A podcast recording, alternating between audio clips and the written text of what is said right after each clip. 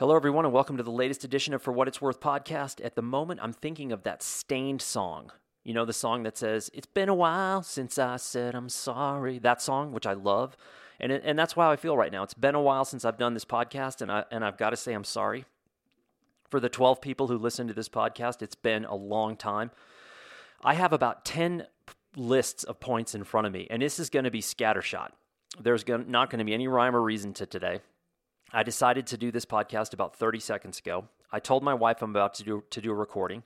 I think that will have no effect. She's in the other room. She's about to leave. She has a full plate today. My guess is within 10 minutes she will be in this room and she the sound of it will sound like someone hitting a dinner plate with a femur bone. That's that is the extent of noise that we are about to encounter with her unless she sneaks out the side door, which is a possibility.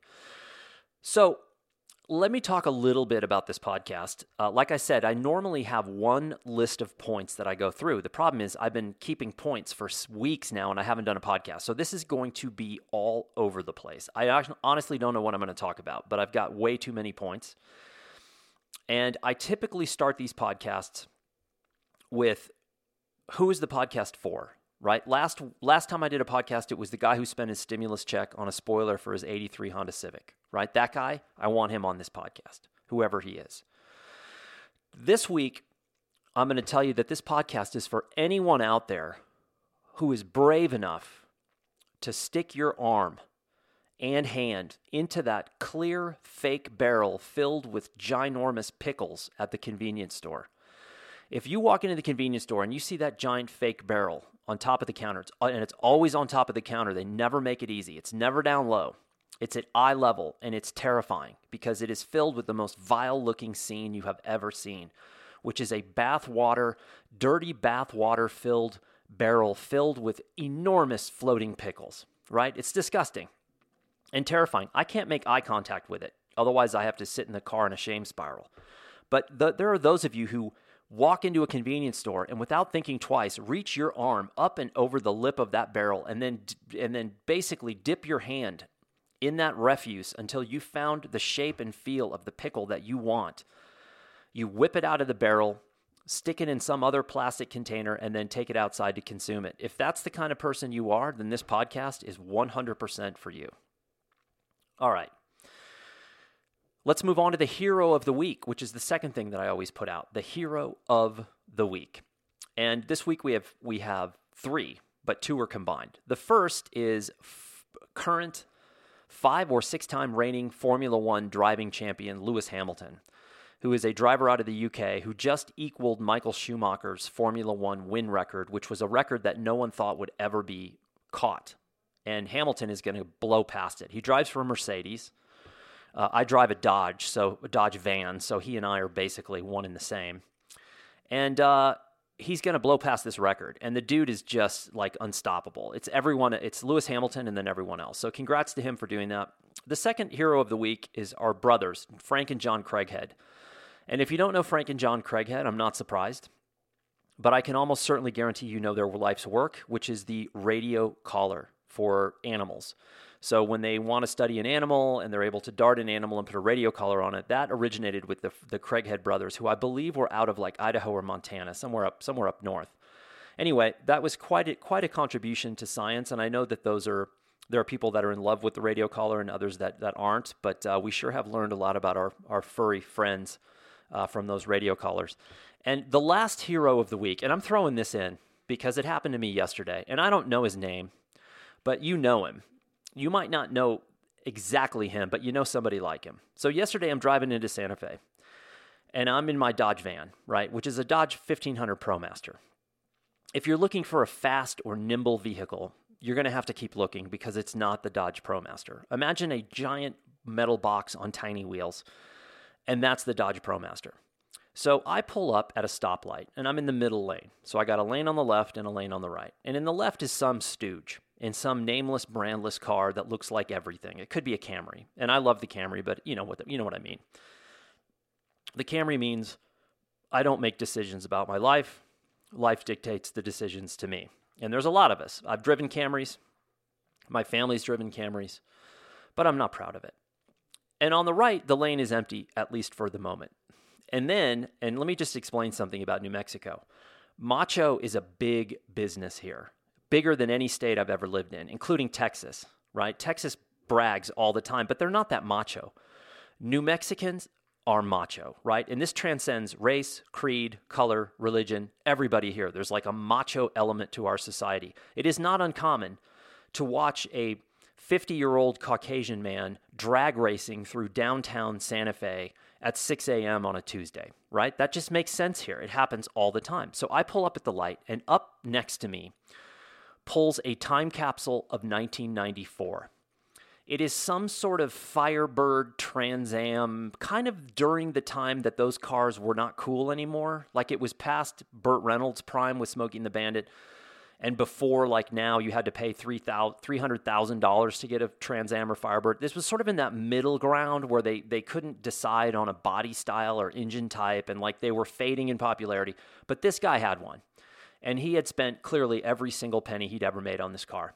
It was lowered. It had a custom hood scoop, enormous hood scoop on it. But here's the best part. You know, in drag racing, they they run tires that are solid rubber, and when they practice and they throw bleach on the track and then they spin the tires to get them hot, the tire shrinks and it gets super tall and skinny, and then they let off the gas and it goes back to being fat again. This guy had drag racing tires on his street car. They were six inches of solid rubber that had enormous white lettering on the side that would normally say like Firestone, but I think these had his girlfriend's name on them. And I just happened to look over in his direction. That's all I did. Now I'm five feet higher than he is because he's lowered and I'm in a van. Now, none of this happened. None of this dialogue happened. But this is what I envisioned happened. Bear with me. I look over innocently and he sees me looking. And that's all it took. It was like a light switch. And he's looking at me with this look like, You want to go, buddy? Huh? You want to go? And I was like, What do you mean? I went before I left the house. I don't have to go. And then the light, like a drag racing, we get the left turn arrow. And it's like, and now he's power braking. He's literally power braking next to me. So the car is screaming as the tires are starting to spin. It's deafening, deafening roar from this car next door. And I'm in a Dodge ProMaster. Like, what am I going to do? He doesn't care. He's like, I'm taking you out, I'm taking you down, and I'm going to crush everything that makes you human. And then the light goes from red to green. And it was on like Donkey Kong. I took off at normal speed. He, on the other hand, he put his foot through the floorboard with the accelerator. And I kid you not, in a 45 zone, he was doing 100 miles an hour at least. Um, and he smoked the stooge in the Camry too. That chump didn't even know we were racing. But whoever the guy is in that car, he's my hero of this week. He supersedes Lewis Hamilton because I've never raced Lewis Hamilton. And technically, I didn't race this guy, but he was racing, and I was the one he was racing against. So, man, whoever you are, definitely I'm getting a tattoo of you on my neck later this week. Okay, question of the week is how awful are Friday and Saturday nights at the Mike Pence house? How awful. So, this week uh, and last week and the week before has been absolutely unparalleled in American history in terms of what is happening with our administration and what's coming out of the administration. Mike Pence, during the debate with Kamala Harris, he is just the most incredible walking contradiction I've ever seen because Mike Pence holds his Christianity on his sleeve with a giant patch with flashing lights all day, every day, right? He's a Christian militant, is what how I would describe him. So he leads his life by this, but yet at the same time, he gets up on national television at a debate and just lies for whatever, an hour and a half, just fabricates lies and parrots whatever Trump has told him to say. That's a pretty interesting uh, dichotomy that you have to walk as a human being. And I thought to myself, man, and and I've heard stories about the dialogue that happened on the night in 2016 when they won the election and Pence's wife said something to him along the lines of great Mike you got what you wanted and walked out of the room. And I just thought to myself you know Saturday night at the Pence house is going to be Parcheesi and hymns right? That's it. That's as far as you can go. No one's doing vodka poppers in the kitchen no no one has a six foot bong in the living room and passing it around while they're watching like you know smoking the band at seven that's not happening it's parcheesi and hymns and i was like oh no wonder he's he's he's adrift right so hopefully the election will put them out of their misery. They will be a dark chapter in our in our history as, of America. They will be a warning sign. Imagine a bumper car, right? So remember when I was a kid, there was nothing I loved more than bumper cars, right? Because I had a strategy. I didn't get in the bumper car ring and just go, gee, I'm going to go around in the center and I'm going to, um, you know, I'm going to just bang into a couple of people. And remember, in the center of the bumper car track, everyone got stuck together in like a giant Pangea of, of bumper cars. The smart people hugged the outside. And like Lewis Hamilton, built, built an un, just insane amount of speed around the outside. And here's the trick with bumper cars if you ever find yourself in this position it's a little bit like dodgeball. So you get to the outside as fast as you can right? And then you you peg the thing and you start using the the, the, the out, outer side of the track where there isn't anyone and you do these giant loops right? And if anyone comes near you make a hand signal as if something is wrong. And they will take pity. 99% of the time they take pity and they go oh something's wrong and they go to somebody else. But in what you're doing is you're building up speed to massacre some unsuspecting fool in the middle of the track. That's the kind of strategy that I'm after. And I think as a society, we are about to bounce off the bumpers of the Trump Pence administration. Now, I still think they have a really good chance of winning. And with all, and I can't believe I get to say this. It's not that I have to say it, it's that I get to say it. With all of the literal, literally illegal activity that is coming from the Republican side of, you know, Greg Abbott in Texas eliminating places where people can drop mail in ballots except for one per county. And then having a federal judge say, What are you doing? That's illegal. No. And then an, an, an appeals panel overturning that federal judge and allowing him to do that. And no one says, not anyone in the Republican world says anything then putting fake ballot boxes out so that they can take those ballots because they know the early voting is being dominated by the Republicans, I mean by the Democrats and by people who are just so pissed off at what's happening.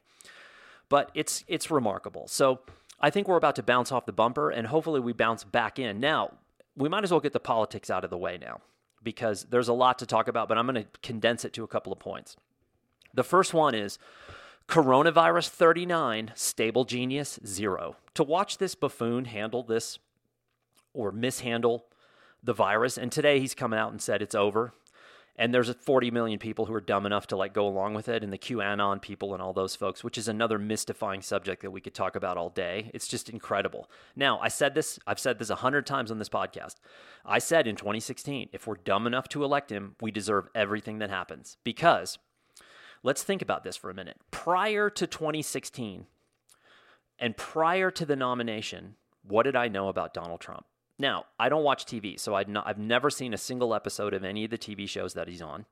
I never saw any of the beauty pageants in Russia or here or wherever that he was involved in. I just don't care about beauty pageants. Uh, I just don't. And so I never watched any of that stuff, and I never saw any of his television shows. I knew Donald Trump through the finance world and the and the sort of New York socialite world. Not that I was a part of it, but he was a public figure. He was a very easy person to follow because he had a public record. He's a he's a public personality. So we know this prior to 2016. Lied about his wealth, lied about his father, where he was born, lied about the money given to him by his father, lied about his taxes, lied about his military service, lied about adultery, lied about his affairs, lied about every single thing to do with his real estate empire, lied about golfing. He basically lied for 50 years. He lied as if like you and I breathe. That was the best description by someone who knew him. I think it was the guy who co-authored his book said Trump lies like you and I breathe. And so for 50 years we had a public track record of who he was. So in 2016 I said, "Look, if we're dumb enough to elect this clown, who is a pathological liar and a career white collar criminal, we deserve every single thing that happens to us. And I feel 100% the same today.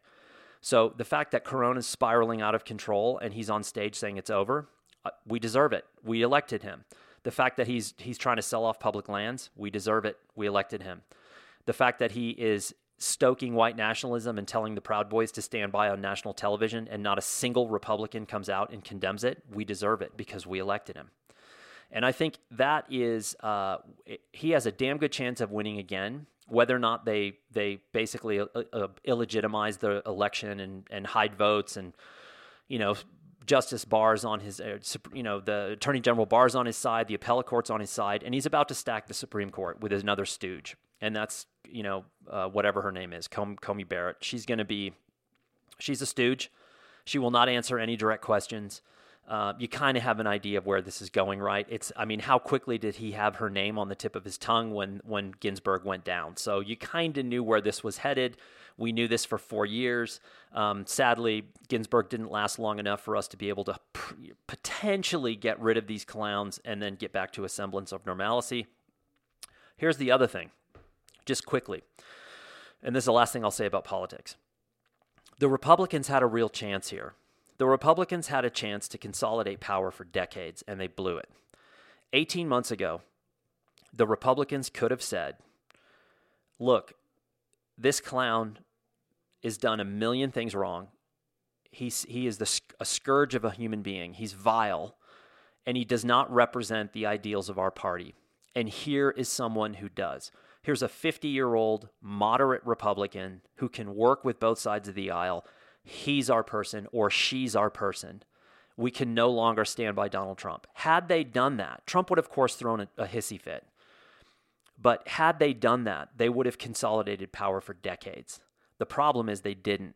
And now they're absolutely doomed in the long run. The Republican Party is doomed because the McConnells and Grahams and Ryans and Jordans and Nunes and all these clowns that have enabled Trump to do what they're doing are all going to go down.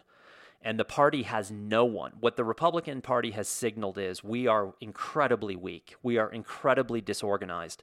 We let a guy who never identified with our party once in his entire life come in and take us over and, and force us to go against everything we've ever stood for as a party. The public is not going to forget that for a long time.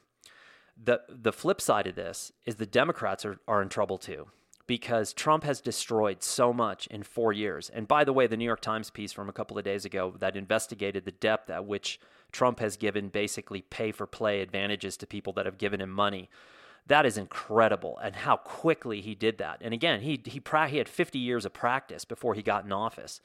There's no possible way that Joe Biden and Kamala Harris, if they win, can fix that stuff. There's just no way. And 40 million people in America are going to, the day, let's say that Biden and Harris win, that night, those 40 million people are going to blame them for every single thing that Trump has done. That's what happened. Remember when, when Bush was leaving office and Obama came in, the Republicans blamed Obama for the financial collapse. And 40 million people said, "Yep, I guess that's true." Um, you know, Bush Bush didn't do it. You know, wasn't on his watch. And I'm not blaming President Bush for the entire financial collapse, but he was the president when it went down.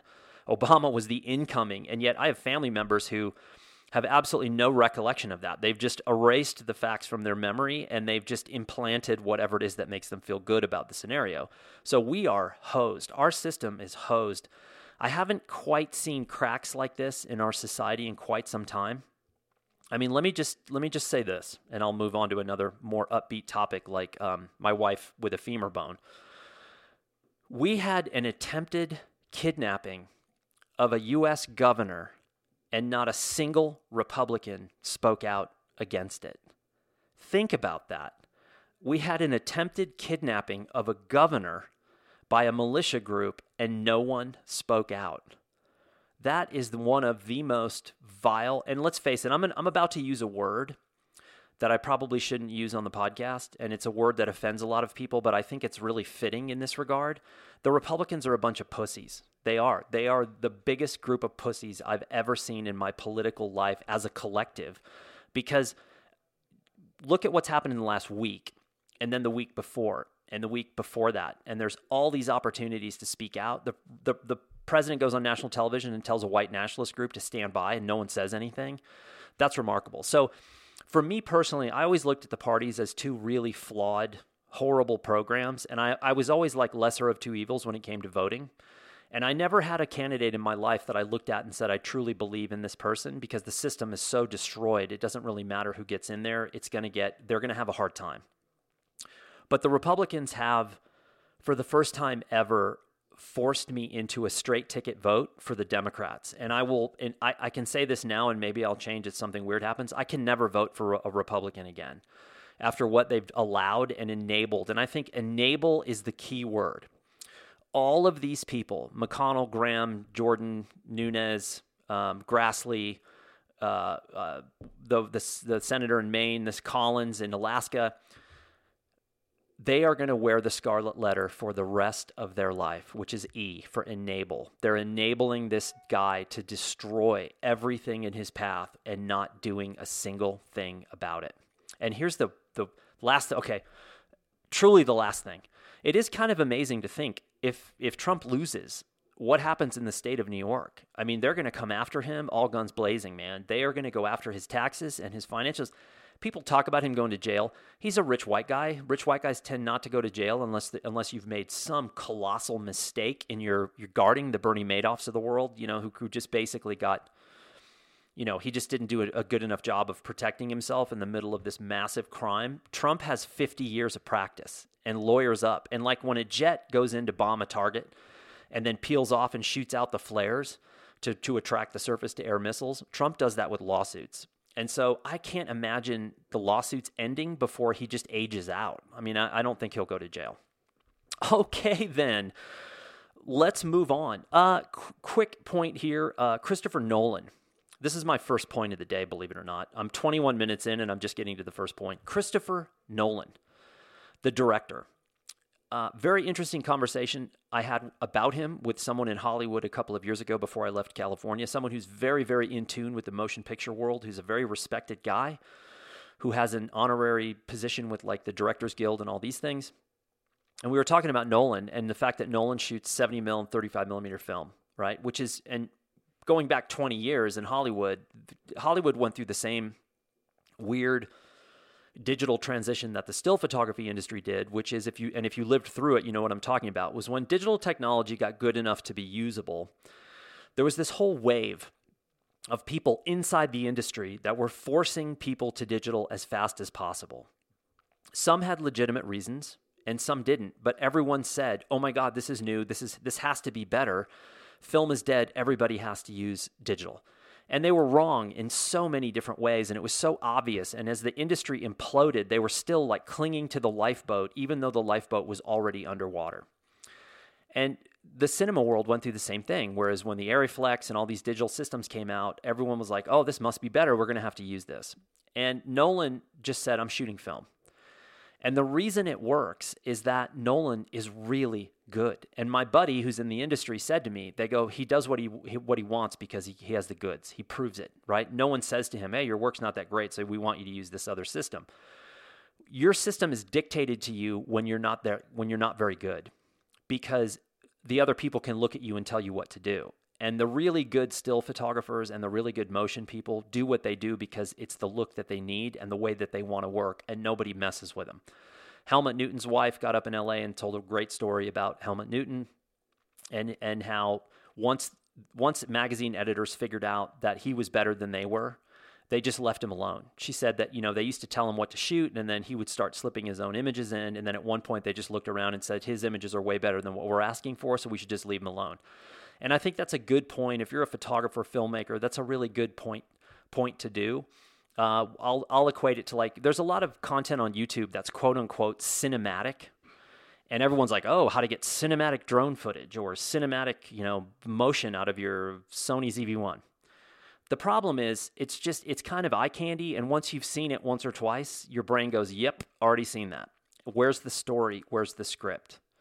And that's what really separates good filmmaking to me is where you have a great script and you have a good story and the technique doesn't get in the way of what you're actually trying to get across. And I think YouTube is primarily about technique and not very much about story. Now, there are great brands and organizations and filmmakers putting completed stories on there, that's for sure. But a lot of what you see in like super hip, popular, multi million follower YouTube filmmakers is just cinematic and equipment stuff that's really boring. And I'll give you another example of this. My wife, who used to work for Canon, was in worked in Hollywood for a long time. And after she'd been there for years, she ended up on all these panels that would judge contests. So we would get films in the mail. And you'd get, you know, a ton of films. And we would have to sit down and watch them. And then she would have to, like, you know, give her opinion or vote on them, which was good. And when the Canon 5D came out, we were suddenly bombarded by dozens and dozens of films that were based on the fact that you could shoot a, a shallow depth of field in a Canon 5D and make it cinematic. The problem was the stories were horrible, the scripts were horrible, the acting was horrible, or if they were documentaries, it just wasn't a good subject matter. It was 100% based on the fact that you had this look. And we could not get through them. We would identify them within 30 seconds of the film starting, and we'd say to ourselves, oh no, here's another one and we'd eject it and try to find something that had an actual script and story. So there's a lesson to be learned here for all of us that um, you can't get away from the basics. And if you're good, you should be left alone to do whatever it is you do, regardless of what clients are telling you. Okay, let's move on here. Uh, I should update you on my uh, my equipment situation because I know you geeks out there are going to want to know this. And I've mentioned this on my YouTube channel, my exploding YouTube channel, by the way. I'm a YouTube darling now, if you didn't know. So I've, I'm adding at least three pieces of equipment to my life right now, and there's a very specific reasons for that. I've been shooting Fuji digital cameras now for years. Uh, I'm still using Fuji X-T2s, which is a great camera. It's primarily a great camera for stills. Video is a little bit lacking in some ways. The autofocus is not the best, uh, and there's some limitations on the video side. It's fine for what I'm doing. I'm not a great filmmaker. I'm making these silly little YouTube things, so it, they work. But I am going to upgrade to the X-T4. I'm keeping all my X-T2 bodies because my wife is now using them. She worked for Canon forever and she cannot stand the Canon stuff anymore because the Fuji stuff is so much smaller and lighter. And she's actually a better photographer with the Fuji stuff. It's like a night and day difference between her work with a Canon and a Fuji. It's kind of hard to explain, uh, but it was immediate. It happened last year in Albania when we went, and I loaned her a Fuji camera and one lens, and I took the second body and the other lens. And I did a film called Going Solo with the 50 millimeter that's on my YouTube channel. That's been very popular, by the way. And I edited her work at the end of that trip. And with Canon, because the size of the system and the giant bulkiness of that gear, her she always had a lot of out of focus imagery. And it was just not framed well, those zoom lenses and everything. And she just never adapted to that Canon system very well at all, even though she worked for them for a long time. And I never adapted to it either. I have a full Canon system and I haven't used it in years because I don't make good work with it. And I, and I don't precisely know why. I thought for years it was tied to the fact that it was a digital system and I was not in love with digital, but it's not because the second I got a Fuji camera in my hand, I started to make good work with a digital camera. And my wife is the same. So we're upgrading to an X-T4 because motion is now a much bigger part of my life than it was a few months ago. Uh, my job at Blurb has changed again, and I will use that word pivot once more because it's accurate. And so the X-T2s, I have one that has a Speedmaster 50 on it that's never going to come off. I love that combination for stills. It's wonderful. It's the camera I carry every day, and it still works fine for stills. The second X-T2 has a has a booster on it, and my long, my 50 to 140 with a 2x converter for birding and for a project I'm working on in Death Valley. That's not going anywhere. And so I'm getting the X-T4 because one, it has much better autofocus. It has the focus tracking, the eye focus tracking, and it's also much better for video. And so it's stabilized, and I'm getting a 16 to 80 lens that's also stabilized. And apparently, the combination of the two is really solid because it's nice to have something handheld and so that's that's on the way.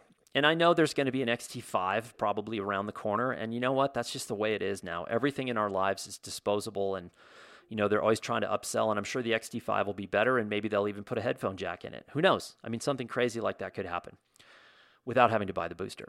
I also have a drone.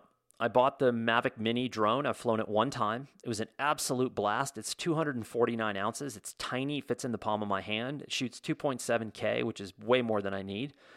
And it is a blast. It's just, I bought it more than anything else for the idea of learning a new skill. i would flown one drone before with Jerry Cavassier here in Santa Fe. He's a drone operator. And it was fun, but it was his drone. I didn't know what I was doing. I was a little nervous. You know, it's his. I don't want to crash it, whatever. And so I bought this thing. It was 500 bucks. And I have to say, D- DJI, their packaging is fantastic and their website is fantastic. They are a slick system, man. When you're talking about equipment, that I was very impressed by the packaging and the instructional tutorials, how their app works, and the quick in and out of the app to find tutorials that are wonderful. And they're just simple and done. The drone is a blast. I, I, call it the mosquito. It's really small, um, not so good in the high wind. It's very windy today here in New Mexico. I would never think about flying the drone right now.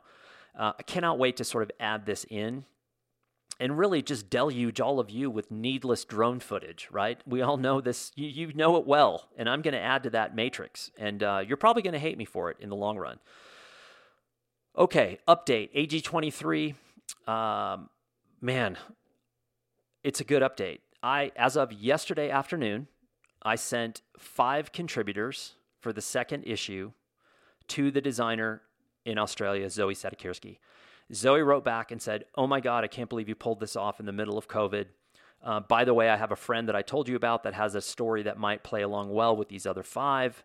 And do you want to see it? And I wrote back and said, Yes. So potentially we will have six people in the second issue.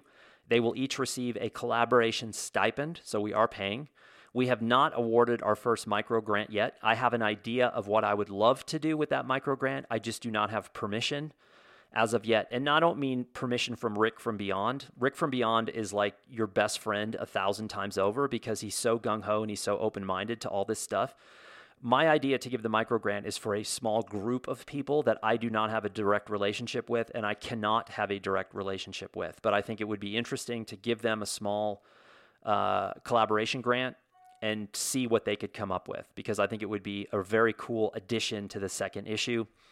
I have uh, about six or seven people already lined up for issue three, one of whom I reached out to this morning. She's someone I used to work with at Blurb, who is a designer, and I love her work. And she did a book right before she left Blurb that I have a copy of that I absolutely think is fantastic. And it's a book about shape, it's a book about shapes in the design world and it's colorful and strong and funny and simple, and I would love it in there. There is a second designer out of California that I have my sights on, who is somebody I've known for quite some time now, who is one of the best book publication designers I've met. And he reached out and said, How do I get in the next issue? Uh, there are two other people in San Francisco who will remain nameless, someone, one of whom might be listening to this podcast. I have had uh, his work on my mind for this zine for a long, long time and um, and I think hopefully that'll work out. And then I've got a, a, a, slew of other people. There's a photographer out of Miami that submitted that I has has a really good project. Um, Melanie McWhorter, who writes about photography books here in town and is a photo consultant and a book consultant. She was in issue one. She asked about being in the next issue, so I would love to have her back with another feature on photography books. And I think the third issue will be less about particular stories and more about visual expression right? So it'll be it'll be interesting. And I'm hoping to get the system down. It's tricky. I mean, we're in the middle of a pandemic and people's lives are different and changing and the demands are different. And there's a lot there's a thin line margin of error in our lives right now. And so I reach out for stuff and I get it when people are like, yes, I want to do this, but I can't really 100% focus on this right now. So it took a long time to gather the work for the second issue, but we have five stories that I think, and the theme is transition. There's five stories about transition. Some are about personal transition. One is about agricultural transition. One is about a country in transition. One is about a group of young women in transition.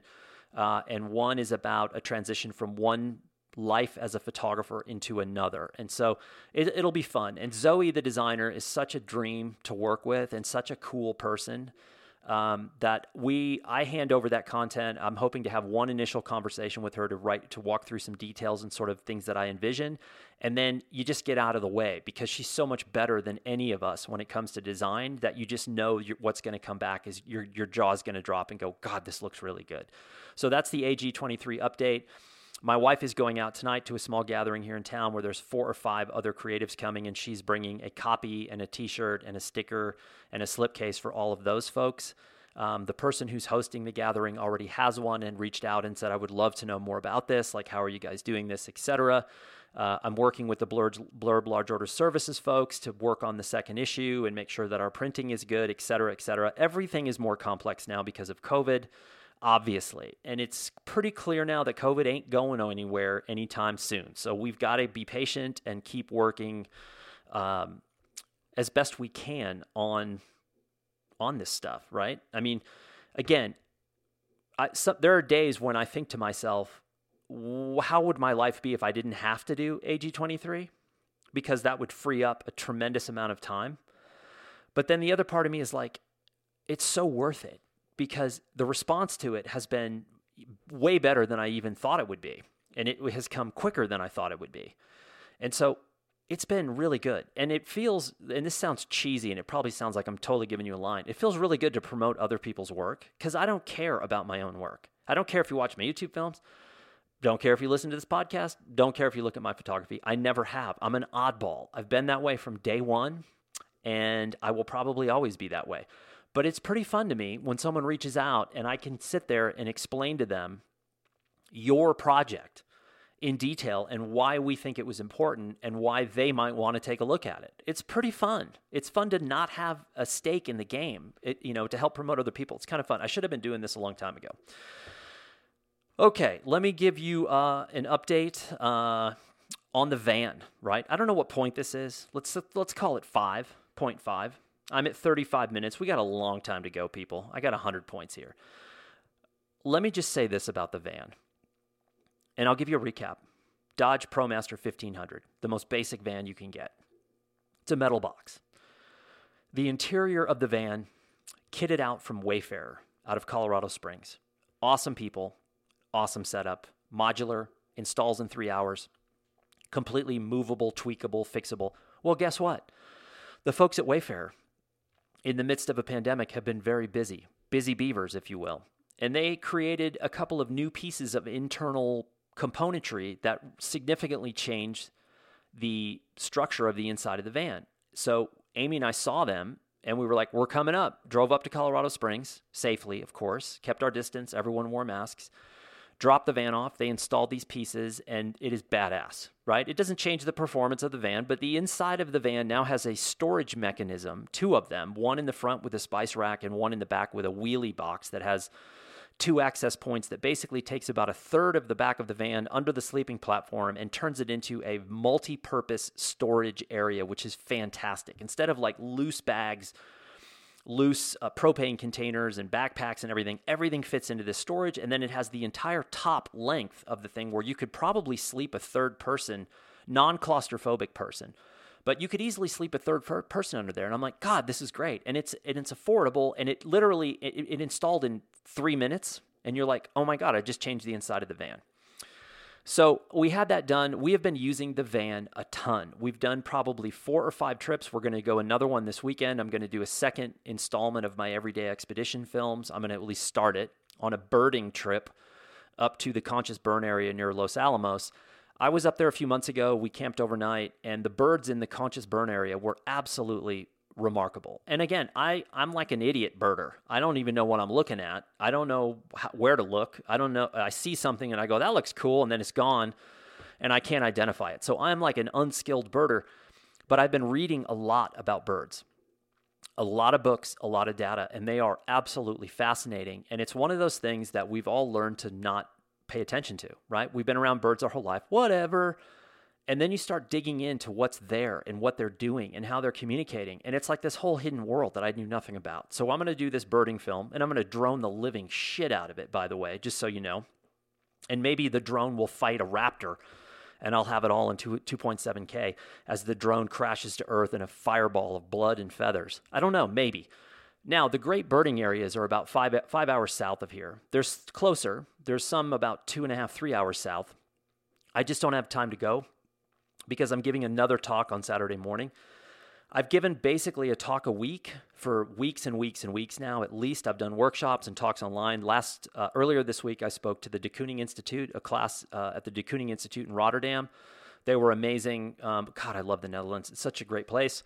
And uh, so I've got to give a talk on Saturday morning, and then we're going to jump in the van and head out there. The van, I kick myself. Why on earth I did not have I did not have a van 30 years ago. I do not know. It is life changing. And there are, so I was at the library yesterday pirating their Wi Fi, which I do. Santa Fe Library has great Wi Fi. So I'm down there and my, I don't have Wi Fi at the house. And I just found out that my two options here suck. They suck with capital letters. And so I'm not going to get Wi Fi. I'm just going to keep doing what I'm doing and see what happens. I'm going to get a 5G phone and see if that works better. And I don't know. We'll see. So I'm down there trying to upload a stellar YouTube film and the door of the van is open. And all I do for an hour and a half is talk to people walking by about the van because they look in and they see it and they go, Oh my God, what is that? Did you build that? How did you do it? Whatever. And then I'm like, No, no, no, it's Wayfarer. I need like a, a, a little a lectern out front with a microphone so that I can just broadcast to the community instead of having to talk to individuals because people are seeing it. The van world right now is exploding, as we all know. You can't even get a van outfitter to work on your van unless you're doing a full build. That's kind of a cool thing and it's kind of terrifying at the same time. I hope when COVID goes away it levels off because, you know, I don't want too many people out in these places. It just it's just not sustainable. But the van if you're thinking about it is great and you don't have to be van life people. You don't have to live in your van it's just about getting out and having a workable, quiet, cool, comfortable space, and it's totally worth it. Speaking of transportation, I came dangerously close to spending an insane amount of money on my bicycle. And I need to I need to explain this, and this is point six. I need to explain this because um, and I need someone to talk me off the ledge, and which I already did, but it would be nice for someone who knows more than me to do that. So I have a my my primary bicycle, the only bicycle I really like to ride anymore is my Salsa Fargo Titanium, right? I've had this bike for 6 or 7 years. I've put thousands and thousands of miles on it. The current set of tires I have on it right now already have 3000 miles on them, and that's probably the third or fourth set of tires I've had on this bike. I love it. It's a titanium frame, carbon fork, adventure drop bar mountain bike kind of thing racks, cages, frame packs, etc. You've seen pictures, I've made films about it, I'll continue to make them. But the componentry that came with it, which is the SRAM setup, was worn out. I'd had it for, like I said, six or seven years. I've never done anything to it. And my chain was jumping all around. My sprockets and cogs were worn. So I took it to the local bike shop and I said, look, I'm either going to replace everything and go Shimano GRX or I'm going to just go cheap and I'm just going to update like the drivetrain. So, like an idiot, I go cheap and I update the drivetrain, and it sucks. You know, it's upshifting on its own, downshifting, it's sloppy. And the guy said, "Look, your derailleur's worn out, your shifters are getting worn out. There's a clicking sound in the in your rear your rear brake that we can't figure out. You know, these things are worn." And I'm like, "Ah, it doesn't matter. You know, I'm not that serious a rider. I'll just go cheap." And so I go cheap and it sucks. And so now the riding experience is like this blows because I'm out and I'm I'm riding on I'm at seven thousand feet up to ten thousand. I'm in long climbs. I'm on gravel, and the thing's jumping around. And when you're the beauty of long distance cycling or cycling at elevation is the suffering. And for those of you who don't ride, that might sound like a strange observation or strange, strange admission. The suffering is what makes it so great because the suffering forces you into your mind. And inside your mind is where the great things happen. And so physically, you're suffering, and it triggers this deep dive into the mind, and it's like meditation. And so, and it's addictive for some people like me, and like my brother does long distance stuff. And I have a ton of friends that are long distance runners, and it's hard to explain. And yeah, there's a dopamine thing, and you know, physically your body feels good, and you're flooding your body with oxygen and doing all these other things, but it's really about the suffering. But the suffering only works when you don't have to think about anything else. And when your bike's jumping around and upshifting and downshifting and it's sloppy and you're in between gears and you have to upshift and then upshift one gear too many and then slight downshift to like balance it out, it sucks. And so now I'm like, I don't want to do this ever again. I don't want to buy components that are going to wear out. So in my head, in my little polluted, corrupted, stony little head, I decide I'm going to go Rohloff hub with a Gates carbon belt drive. Now, for those of you don't know, and I don't care if you don't know about bicycling and you don't care about bicycling, this is something cool. The Rohloff is from Germany, which means it's great, right? I mean, it's engineered in Germany. It is an internal sealed hub for the rear wheel with 18 speeds. So it's a hub that's totally sealed, impervious to the weather. You change the oil like once every 5,000 Ks or 5,000 miles, and the oil changes like your car. It takes 10 minutes and no big deal but it's sealed. And there are no cogs in the back, there's just one. And instead of using a chain, I was going to use a Car- Gates carbon belt drive, which is made out of carbon. They are three times, they last three times as long as a chain. They are silent, there's no maintenance, and they don't stretch. Everybody I've ever known who switched to a carbon belt said, I will never go back to a chain. So, with a Rohloff, that means you eliminate all the cogs in the back, and your gearing is inside this hub. And they have a super cool new system where I can use my existing SRAM shifters to shift the Rohloff. So the bike with the drop bars and everything else remains the same, but I get this sealed hub in the back and I get a Gates carbon belt, which means no more chain and no more worn out cogs. And these things last forever. There are people tra- cycling or circling the earth on their bicycles that are long term tour people that have th- almost 400,000 kilometers on their Rohloff hub. And um, there's a great YouTube channel called Cycling About by this guy who's down in, he's riding from Patagonia to Alaska right now. He's, a, I think he's a former pro cyclist, but he's a very knowledgeable cyclist guy and makes films about his travels. And he rides a bike that has a Rohloff and a gates. And if you see what this guy's doing on the bike, it's so far beyond anything I'll ever do that if it works for him, I'm kind of like, great. So there's a, a, shop in Berkeley called Cycle Monkey, and they're the importer of Rohloff hubs, and they know how to do this stuff. So I reach out to them, and they're very kind and very cool. And they say, look, you know, you need this, this, this, and this, and it's going to take this much time, and you drop your bike. And I'm like, great, because I'm thinking about making a trip to NoCal. And so the problem was that my frame, which is a 2014, was the first year that was Rohloff compatible. And I was like, oh, cool. So I'll go Rohloff in Gates Carbon. Now, there's two problems with this. Number one is the cost. It's freaking expensive. The, to do this whole procedure is more than the cost of my bike. And so all of a sudden, I'm like, wait a minute. Does this make any sense at all? And the second part that really deterred me, it wasn't the cost. The cost was a lot, but I thought, you know what? I work my ass off, and the bike is super important to me. And I'm going to ride this bike for the rest of my life. So this is worth doing, right? That's called a good expenditure, good ROI. The problem was, too, that the frame was not Gates compatible. So I have to do what's called adding a splitter, which means a custom bike bike worker, not worker, what am I trying to say? Fabricator, someone who can custom work on bikes has to cut my titanium frame and put in a little splitter so that the belt can fit on there. Now, on the surface, you might go, that's out of you're out of your mind. Why would you cut a titanium frame? This happens all the time. They're, the people who do splitters, I've never heard of a splitter failing. I've never heard of a pro- project like that. But I was like, God, this is getting complicated and it's getting really expensive. And so I thought to myself, you know what? I'm not going to do that. I know I would love it. I know, no, no, I would love it. But I'm, as of right now, I'm not going to do it. What I'm going to do is I'm going to strip off all the SRAM, all of it. I'm getting rid of my shifters, my brakes, my drivetrain, everything.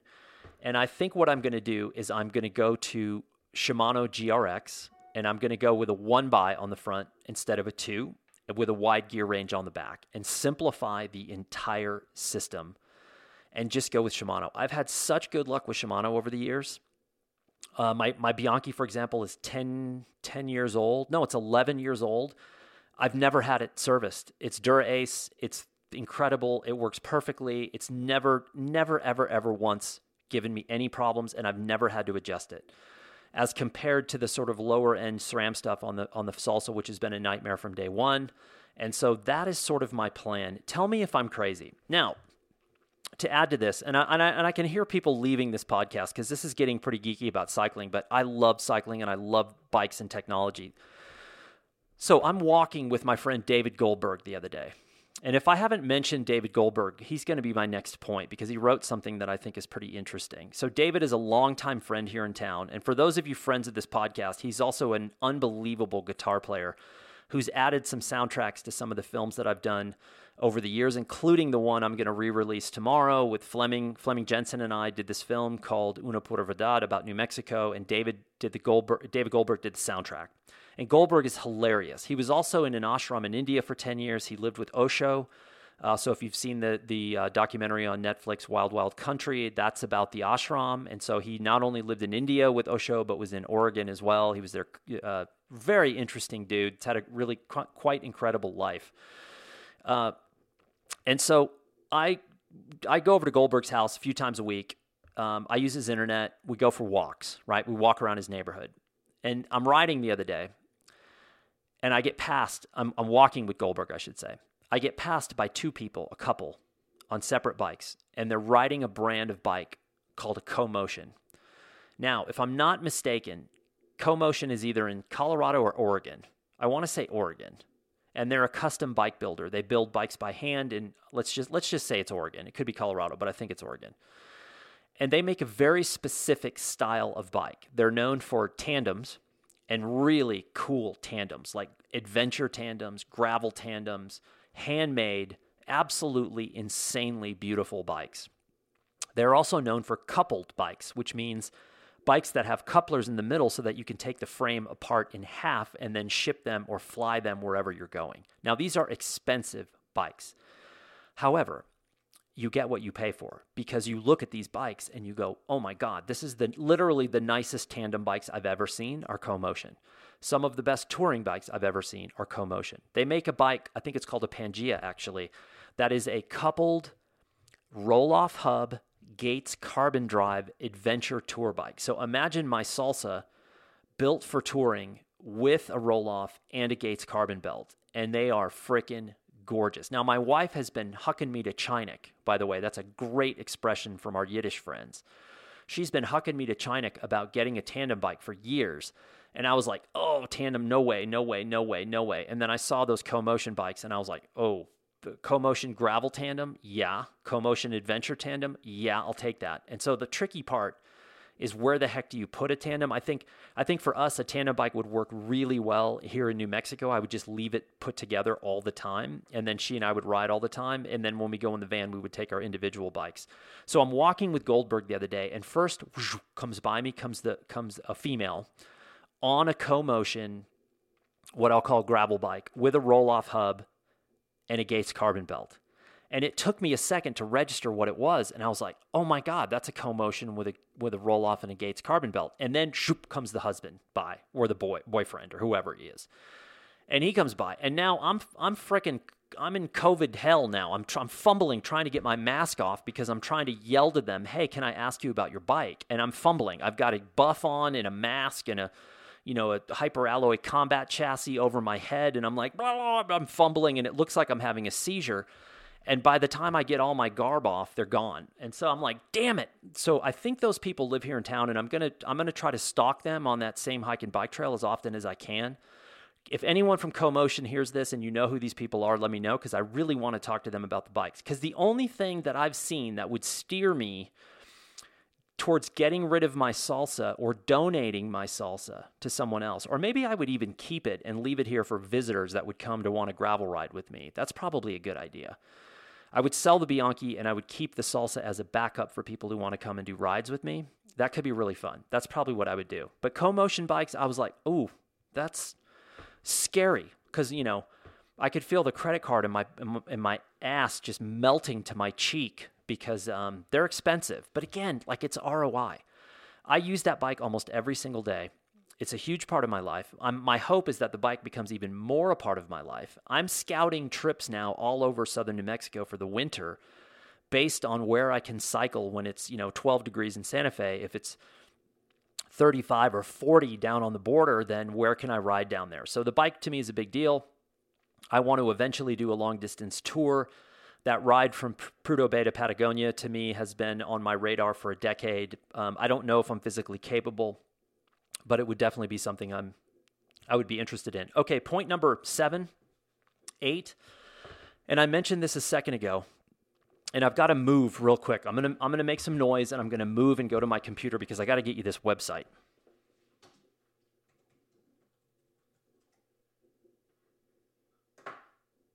Hang on. Okay. The site you want is davidgoldbergblog.com. And he wrote, David again is a friend, lived that very interesting life. Um, and he writes this blog and he also does guitar films on YouTube, by the way.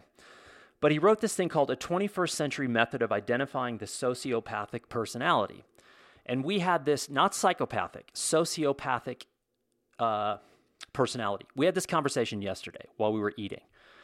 And we were talking about sociopaths. And Goldberg was one of the first people I ever heard break down sociopathic behavior for me compared to psychopathic and, and unempathetic and the differences between those.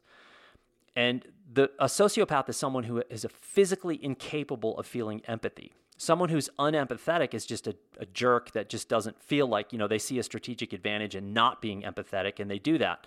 But if they wanted to, they could feel empathy. A sociopath was born with the inability to feel empathy, and they have tells, like a poker player. They all have tells and one of the tells is facial expressions or lack thereof. The first person from the administration that jumped out at me was Jared Kushner. And Kushner, I immediately thought to myself, man, that, that is a classic example of a sociopath, someone who just cannot feel empathy. So when he's being asked about coronavirus deaths or whatever, and he's smirking, you realize, oh man, this guy is not, you know, he's not put together like a lot of people. But Goldberg wrote this article, and it's actually really worth reading. It's well written, and he breaks down um, about half a dozen, maybe eight or 10 people who are not sociopathic, and then eight or 10 that potentially are, and based on their facial expressions found through Google image searches. And it's a very interesting thing. And if you haven't seen this, or don't know much about the whole sociopathic situation or or syndrome, I guess you will, or I don't know what you would call someone that, that characterizes or, or is characterized by those traits, but it's pretty fascinating. So that's it. Um, okay, let's see. Moving on. Uh, this is kind of out of right field, but I think it's definitely worth talking about. There is a, a channel on YouTube called Street Beefs, and it has to be one of my all time favorite things Street Beefs, B E E F S beef as in I got a beef with you, man, and we're going to throw down. So what it is is basically backyard fighting, right? And it happens all over the country, and it's way bigger than you think it is. And so don't don't judge me before I tell you this story because it's simultaneously horrifying and hilarious. So I'm on YouTube as I am, and I'm typically just rewatching my own films because they're so amazing. But I get distracted, and it says, you know, hey, here's what you should watch next. You know, the infamous dangerous and horrifying YouTube algorithm that's basically tracking every every thought you have, telling you what to watch next. And suddenly it says you should watch this Street Beefs thing. And I'm like, "Huh, what's that?"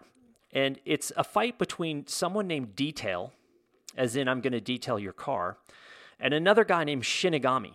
Now, I would think with a name like Shinigami, you might have a Japanese fighter, right? But I was wrong. He's a Caucasian dude from like Tennessee or Kentucky or something like that and detail you know they're going around there's an actual ring it's outdoors it's dirt floor and it's surrounded by hay bales and that's your first indicator that you are in deep trouble.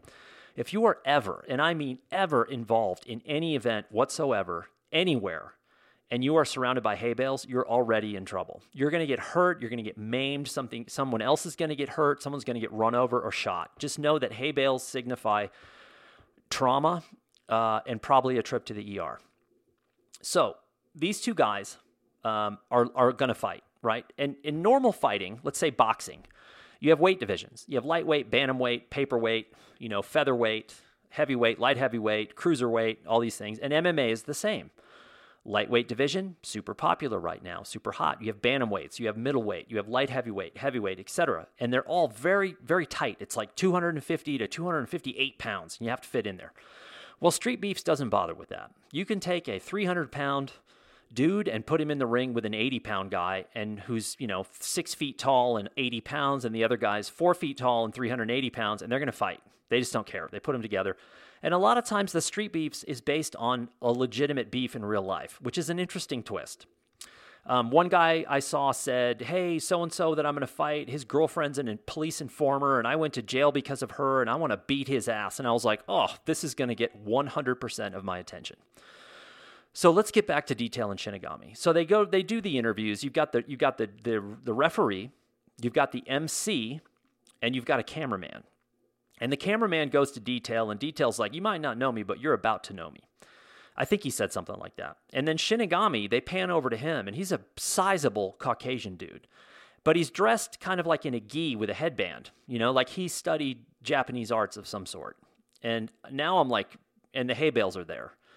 And now I'm like, I'm starting to get the chills, right? Something horrible is going to happen. And so they start, and within approximately eight seconds, you realize the outcome is pretty much already chosen because Shinigami takes one of his enormous legs, the shin primarily, and slams it into into Detail's face. Who Detail has is bent over. Basically, it looks almost as if he's presenting his face to Shinigami's shin and then impacts with the sound of like someone cutting down a redwood and like the redwood hitting the ground. And it's horrifying. And detail goes down and is not moving, and maybe there's a little leg twitch. And I was like, this is the best YouTube channel I've ever seen in my life. And I will do everything in my power to promote it because um, it's fantastic. That's all I'm going to say. Uh, I could go on and talk about other fights, but I just want you to enjoy, have this pure enjoyment on your own. And I hope details okay because it was kind of a violent ending to this baby. And um, you don't want to see anybody get hurt, but oof, it was brutal. My neck hurts just thinking about the replay in my head. Okay, I think we should do one more thing. We're at almost at an hour. We're 59:48. Let me see if I've got anything on this next channel. I've got stuff about, you know, militias. I've got stuff about environmental destructions. I've got something about Banksy's stunt that pulled the other day that uh, the courts are going to rule against him, and that is a serious blow to artists around the world. Uh, the alarming nature of watching bike packing explode through the YouTube world. Um, bike packing is suddenly popular on YouTube, and every Yahoo in the world is out bike packing. That's not a good thing, actually, because the backcountry was not built for for that many people. Uh, how about our Attorney General William Barr talking about sedition charges for protesters? That is a not that is not good foreshadowing for what's coming if Trump wins, because they're going to basically jail people who are going to protest. That's coming. Instagram versus print. Uh, Joan Didion, there's a documentary on Netflix about Joan Didion that's definitely worth seeing. Uh, Kamala Harris, let's. I'm just going to end with this. Well, no, I'm not. I'm going to mention this, and I'm going to end with something else. Kamala Harris dresses like a normal person. There is a little film I saw somewhere of her getting out of the, of of like the jet they're using to get her around to, to different events, and she dresses like a human being. You know, she's wearing normal clothing. At one point, she's wearing Timberland boots and like a normal pair of fitting pants and a white top and, a, and an army jacket, and she's going to the fires with Gavin Newsom in California. And I was like, oh my God, a politician that dresses like a normal human being. This is a point that gets lost. And my brother actually pointed this out to me. And my brother and I hardly ever, ever, ever talk about politics. Um, but he had mentioned that JFK Jr. was the first person that he thought he could relate to. If JFK Jr. had really gone into politics, my brother said, God, I finally felt like there was somebody that felt like me, where he was normal. He was athletic. He had a normal life. He would go to the park. He didn't have, you know, special, you know, he did have special treatment because of who he is, but like he would at least made an attempt. He was a magazine publisher.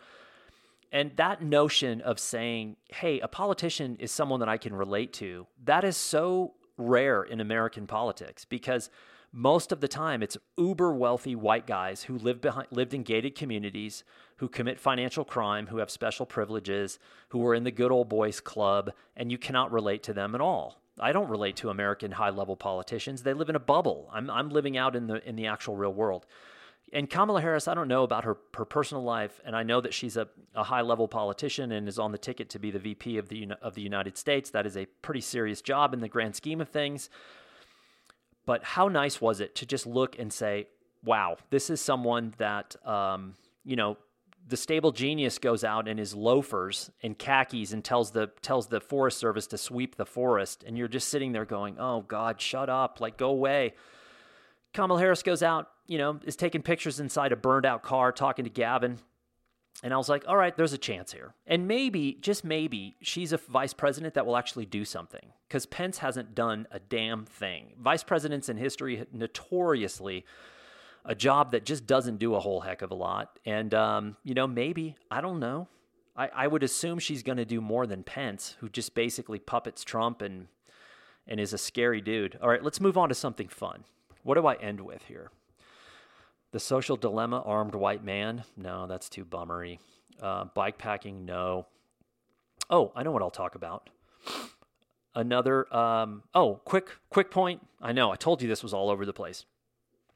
I'm just going to say this: F the NFL. F the NFL. Roger Goodell. This this guy is a rat. Okay, he's been a rat for a long time, and he bowed down to Trump for the last four years when Trump was making disparaging remarks about players and very, very racially charged remarks about players. And Goodell just went right along with it, right? Because Goodell will do anything to put money in the owner's pockets. That's why he still has a job. But Goodell came out and literally in the middle of the Black Lives Matter protest, when it was the, the storm was brewing, and Goodell knew that his league was going to be in the middle of this storm with players kneeling. This idiot has the nerve to come out after all this time and say, gee, we should have listened to Colin Kaepernick. Maybe this isn't about the flag. Maybe this is about police brutality. And when I heard that, I literally said, you know what, a hole? I will never watch another down of your league ever again. You completely lost me. Now, I'd been angling towards this view for quite some time. But when he said that, that is incon- unconscionable that you would say that publicly because it is so obviously phony. You're you're you're phony and you're a fake because you're feeling the heat and now the players are wearing Black Lives Matter on the back of their jerseys. This is a system-wide protest. Everyone that I know, even Republican uh, sort of right-leaning people that I know, every single one says, "Look, we need police reform." That's the truth. We need police reform. Not all police are bad. I don't want to get rid of the police departments. I'm not condemning all all law enforcement people at all but we need reform, right? That's the logical sort of situation is to say we have a problem on our hands. Let's use our brains, let's use our, our intelligence, and let's get beyond this. Let's reform and make it better and turn this around and come out the other side at 100 miles an hour doing the right thing. And for Goodell to say this was just so insulting that I just wrote it off. Plus, my, my, my beloved New Orleans Saints, Drew Brees came out and said some really stupid stuff. Now, luckily, his teammates corrected him and he had the respect of his teammates and they said, "Look, he's not a terrible dude. He just doesn't have the right perspective on this topic. We're to we're to help him. We're to educate him and we're to tell him what this is really about." They did. Brees came out and said, "You know what? I made a mistake, right? I was I was looking at this one way and I was looking at it through the wrong filter." But still, I was like, man, after four years, we're still making this mistake. So I'm done with the NFL. I'm done. All right, last thing I'm going to talk about, I swear. There is a documentary on, I think it's on Netflix, called Speed Cubers. Very interesting. It's about kids and people around the world who can solve a Rubik's Cube in less than seven seconds. And it, to watch it is pretty remarkable. Now, I remember when the Rubik's Cube came out, I couldn't solve the damn thing. I just wanted to smash it, right? I was like, this this for smart people, you know. I can't eat it, and I want to I want to break this thing, right? But my I had friends that could solve it, but nobody could solve it in seven seconds. I also did not know that there is a three, four, five, six, seven, eight sided cubes. And there's competitions around the world that happen every year, every other year, where people get together. And it's, a, it's like a subculture. Most of these are younger folks. And there are two people in particular that were dominant in the film two young men. One, I believe, is Aussie or Brit. I'm not sure. I should know I watched it, but it's been a few weeks since I've seen the film. And the other is an Asian kid who lives in America who has autism and they're buds. They're like really good friends. And my wife was like bawling at the end of this film. It's a very sweet film. And it's about this weird subculture, but watching them move these cubes, it's so fast you cannot see their hands moving. It's just a blur with these timers and crowds of people. And it's like, wow. And it's short. It's only, it's a short. It's what I would call maybe a little bit longer than a short, less than a feature. But I noticed something very interesting. The Speed Cuber kids were all using PC laptops. And I was like, someone please explain. Because, you know, we live the myth here. In the, the, the society that I live in, the subculture of the creative world that I'm in, everybody's a Mac user for the most part. And everybody drinks the Kool Aid. Macs are better, Macs are better. Macs, even though they're paying like $3,000 too much and the keyboards break and they overheat and they don't have any ports and everyone, I've heard every excuse in the book oh, but they're better, they're better. And then I look, go to a friend's house who has a custom built PC tower that you can remove all the parts. It has like this clear sided, a clear wall, and you look in, and he's like, oh, I'm just going to add this other hard drive. And you're like, you can do that? And he's like, oh, yeah, I'm going to flip around the CPU here and do this, and I'm going to take the, and you're like, wait a minute, doesn't that void the warranty? Um, don't you have to go to the Genius Bar? And they're just like, you're an idiot. So I was baffled. All these speed cuber kids were using PC laptops, and I'm like, I knew it. I knew it. The smart people are not using Mac, they're using this PC stuff. And I have to learn it. And if I wasn't going to spend $70,000 on a, on a carbon fiber belt for my bicycle, maybe I would get a PC. Uh, good news, and the last thing I will mention is that apparently uh, I have been approved for a laptop upgrade, so I will get something that is made in this century, and uh, hopefully it will handle my film rendering a little better than my current laptop uh, because it's exciting when you do a film and then you look down and it says your eight minute film will will finish in two hours and 12 minutes and your computer is going and the heat coming off of it feels like a tanning bed so i'm hoping to remedy that uh, okay that's it I'm done. An hour and 10 minutes. Uh, if you've lasted this long, you are a hero. Give yourself a pat on the back and, I don't know, do a vodka popper. I appreciate it. I will be back at some point. Uh, again, like I mentioned, I'm pretty busy these days and I've got more on my plate that I can handle, but I wanted to at least make an effort to do this. I do like doing podcasts because they are simple in comparison to a film. And there's so many great topics to talk about. If you take offense to something I said or you're in agreement with something I said, go ahead and write me in a little comment below and say, hey, man, you're totally off base. Mike Pence is electrifying. I partied with him at Chuck E. Cheese 12 years ago. Great. I wasn't there. I don't know. Maybe he has a secret party life. Maybe I'm wrong. Let me know, uh, and I will see you next time.